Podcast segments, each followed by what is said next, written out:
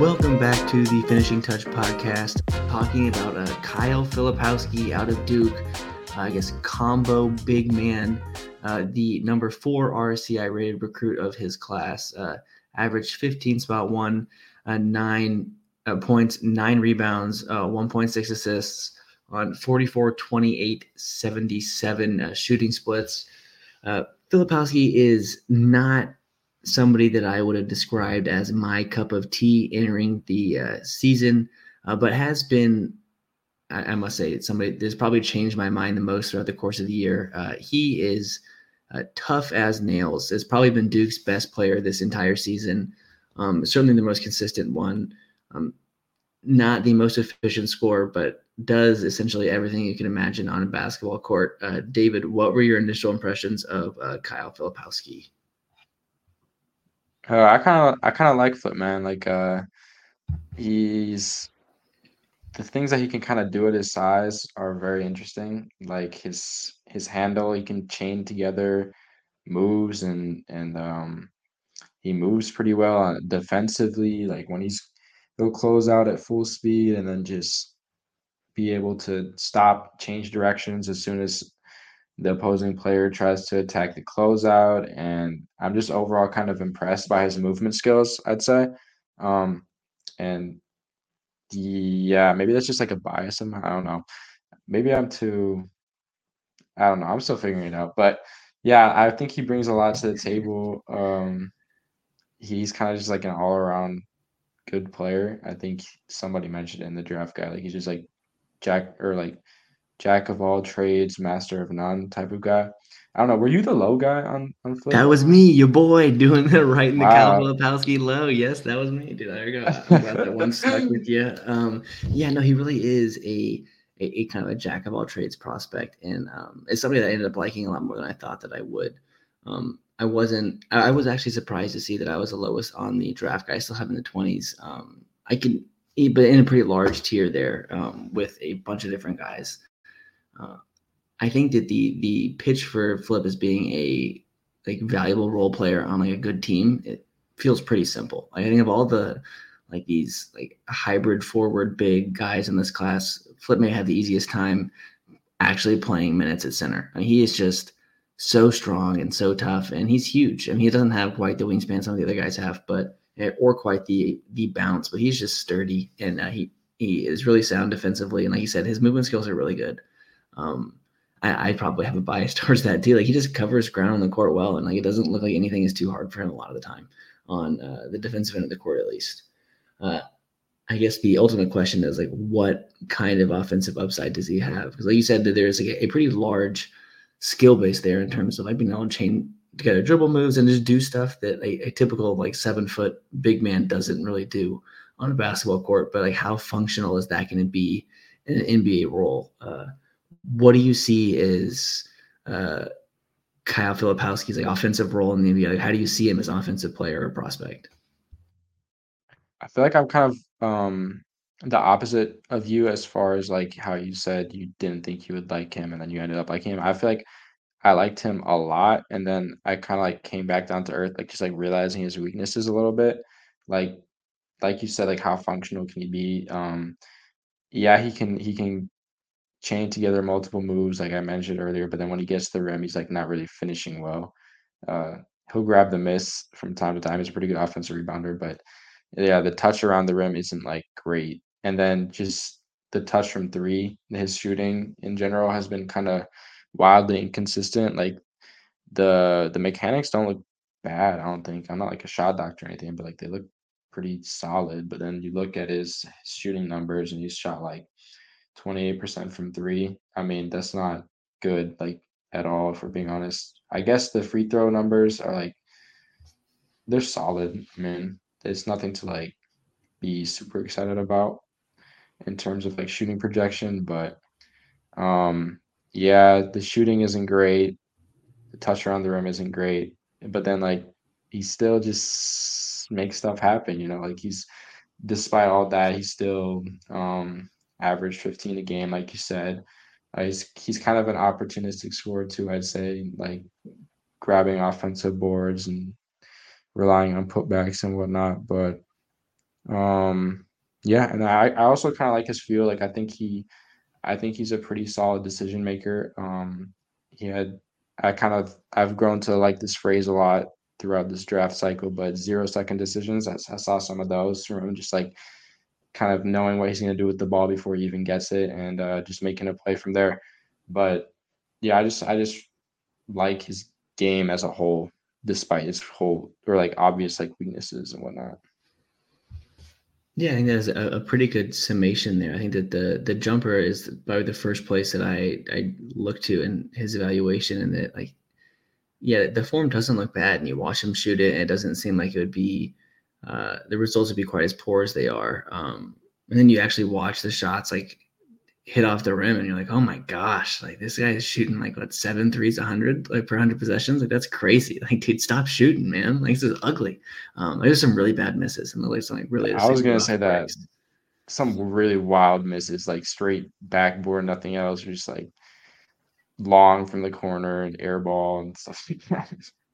Yeah, we uh, we don't get freezes in San Antonio very often, but I do have a specific memory as a kid of uh, getting a freeze and playing some basketball on a, a frozen driveway at, my, my, friend's house in our neighborhood. You know, one of us taking a shot from like way too far away and just like the ball literally flying through the backboard, like taking the glass and like the, the backboard with it, leaving a hole. Like there were some Filipowski misses that reminded me of that, um, which I wouldn't, uh, you don't want out of your potential first round pick. Hmm. it's uh so that's I, I think that's really tough and i think that uh, the, free throw numbers are good um or at least like, certainly solid for a guy as big as he is um, but the the touch around the rim is certainly concerning um i think he ended up being somewhere close to like 51% or so on like non-dunk non-dunk rim attempts which is is pretty poor And like kind of puts you in the kind of like that jalen duren uh kind of tier of like non-shooting bigs, which is not really a place that you want to be. Um, I think that what was really interesting to me about Filipowski's offensive profile was that, or at least his shot profile was uh, looking at through Synergy's that he like is feasted on the the highest value, like the their new like shot quality metric, whatever it is, like the, like the high qual the high shot quality shots, and they have like their their medium shot quality and their low shot quality. Like their his the high shot quality shots, like Filipowski shooting like eighty percent on them. It's like absolutely just like cleaning it up, and then every other shot was just like in, in horrible, like twenty eight percent, like twenty seven percent, not not great. And I think that um anecdotally that fits well with what I saw on tape, but just in the idea that like when the circumstances are perfect at the free throw line or like it's spotting up in the corner and he's got like plenty of time to get off a shot um, like the results are pretty good. And I think that over time, you will expect that his general catch and shoot numbers to kind of stabilize a little bit, and improve. But as soon as like the environment for hitting a shot becomes like slightly less than perfect, like those results kind of go out the window. Like if he has to like sidestep a little bit, or if there's like some contact around the rim, or uh, if like, he has to kind of like speed up his release to get it off, like the the likelihood of that shot going in just like catapults, like not catapults, like it's like falls through the uh, falls to the floor. So um, I don't know. I think that from an offensive standpoint, I can I at least will, would expect him to space the floor a little bit, but as far as being like a relying a reliable scoring option in the half court, I I really struggle to see that because I, I just don't see how he puts the ball through the hoop through the hoop at a consistent level in like NBA defenses because you're just not going to have like seven or eight times a game where you've got like a perfect situation to shoot the ball. It's just not going to happen. Um, I don't know. That's I got big questions there. But his passing, like you said, is good, and he's he's tall and has and can see windows other people can. He makes decisions quickly, but like, eh, I guess you don't really need as much gravity if you can see over the top of a defense. But it would be nice to have some amount of scoring gravity, and I don't see how that ever happens. Do you think some of that like disparity on like what was it like just like guarded versus unguarded shots is just like variance? Because that's like that seems pretty wild. That is that big of a difference. Um, See, I think that it's. Uh, I think some of it is obviously a small sample, but I think a lot of it is just that like he is an incredibly stiff athlete. Like we saw, we talked a lot about yeah. like Dereck and his stiff upper body. I think that is the same way with Flip, but in a much stronger degree. There's not a whole lot of like guile to his movements, and there's not a whole like there's. It's kind of like the idea how cars today are built in a way that when you get in an accident, like the frame of your car, I guess the, the exterior of your car just kind of crumples, and then but the actual like, like it's, it's, to protect you, kind of crumples in, so they kind of soften the impact for the passengers inside. Versus cars 50 years ago were just built like bricks, and if you like crash into a tree, like the car is gonna look the same, but like everyone on the inside is dead. Um, yeah. That is kind of like how I view Flip, and like if you he's just one of these old like 1960s like sports cars where it's like you know if you like he he like clips somebody, it's like it's a, a disaster. You know, it, it, totally throws him off course. And I think that um, that is, I don't know. I'm not really sure that's something that I w- I wouldn't expect that something to be that would fix over time. And like, yeah, he can become stronger and play through contact, but it doesn't really affect. It doesn't really change like that. I just don't trust his touch in like non-ideal circumstances. And if he doesn't have his feet underneath him and, and like a rehearsed motion, I don't think the touch is there like at all.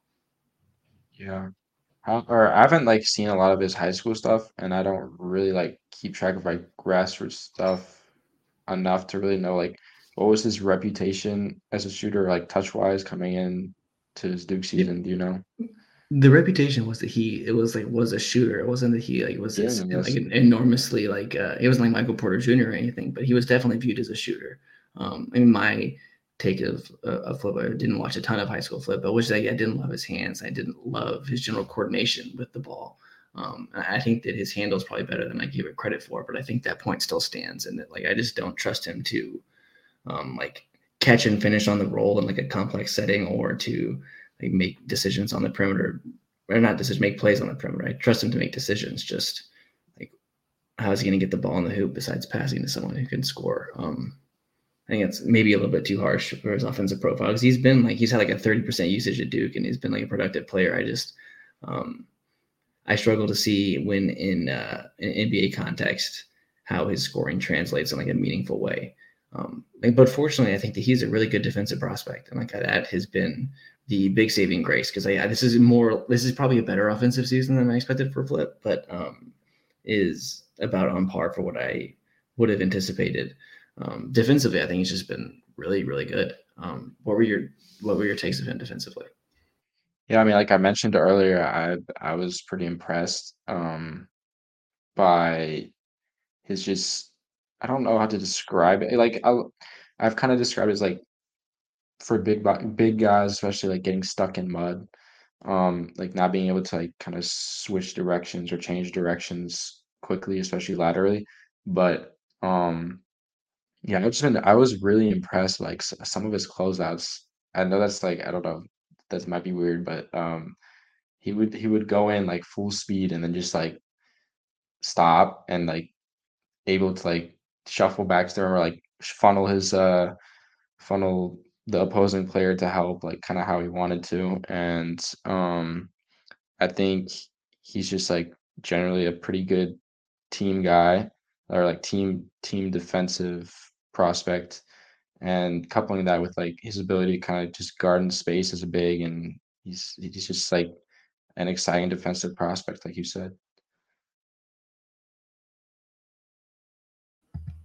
Yeah i think that the, the movement skills his, his feet in particular are just really good. Like, i think there's there's not many situations this year where i felt like he was overmatched in space or trying to to hang with the guard on the, a guard on the perimeter. Um, and that is just like super encouraging in terms of his one his ability to play the four if he can actually shoot it a little bit as time comes along and then um, kind of build out his offensive profile from there. But like being able to slide up to the five and play in these like hyper switchy, versatile, like, aggressive lineups, um, I can see him thriving there so easily. And I think that that helps his value proposition so much. And like if you can actually just like make him the largest player on the court, and now his offensive responsibilities are so much less, and his uh, quick decision making uh, as a as a roller is probably a little more valuable. Um, and I think that's just an awesome, uh, an awesome type of player to target at the in like the second half of the first round. And um, and while I don't super buy the offensive upside, the, I think the defensive, the floor his defensive value gives him is, is really solid,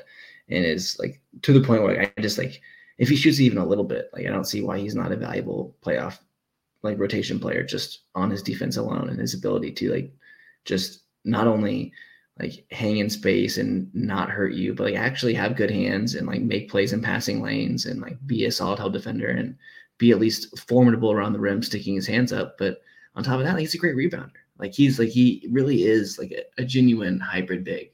Um, they can play four defensively, and that is like that's like the whole thing right now. Like that is that is what's in vogue. Like that is the uh, the archetype you're looking for in terms of like a hyper functional role players. I think Flip fits the bill there. And um, if you are more bullish on his shot projection or just like an overall touch, I can see why some people even have him in like late lotto. Like, I think that that argument is not crazy to me. Um, I just am not quite there yet offensively, but I really like him as a prospect and especially a defensive one. Yeah, I'm kind of I got the itch now after reading the whole like draft guide to kind of just like sit down and actually like rank people, but I'm gonna hold off. You know. Uh, so do you have any? Uh, I... having watched Flip, do you have any places that uh, kind of stick out to you, the like fun destinations for him? Because I mean, I always think I I think of Maxi Kleber when I watch uh, Kyle Filipowski yeah. just in terms of like the functionality of role and kind of like what they bring to a team. I don't think he has the same kind of like vertical pop around the rim that Maxi does. And obviously, yeah. Maxi turned out to be a great shooter, but wasn't one originally. Um, like I, I love the idea of him in Dallas. Is how do you do you have any other uh, like role fits or team ideas for for Flip or places you want to see him? Which is an interesting comp. Uh, yeah, the rim protection is definitely not as good in flip, and then but I think he can also kind of just like do a lot more stuff off the dribble than Maxi ever could.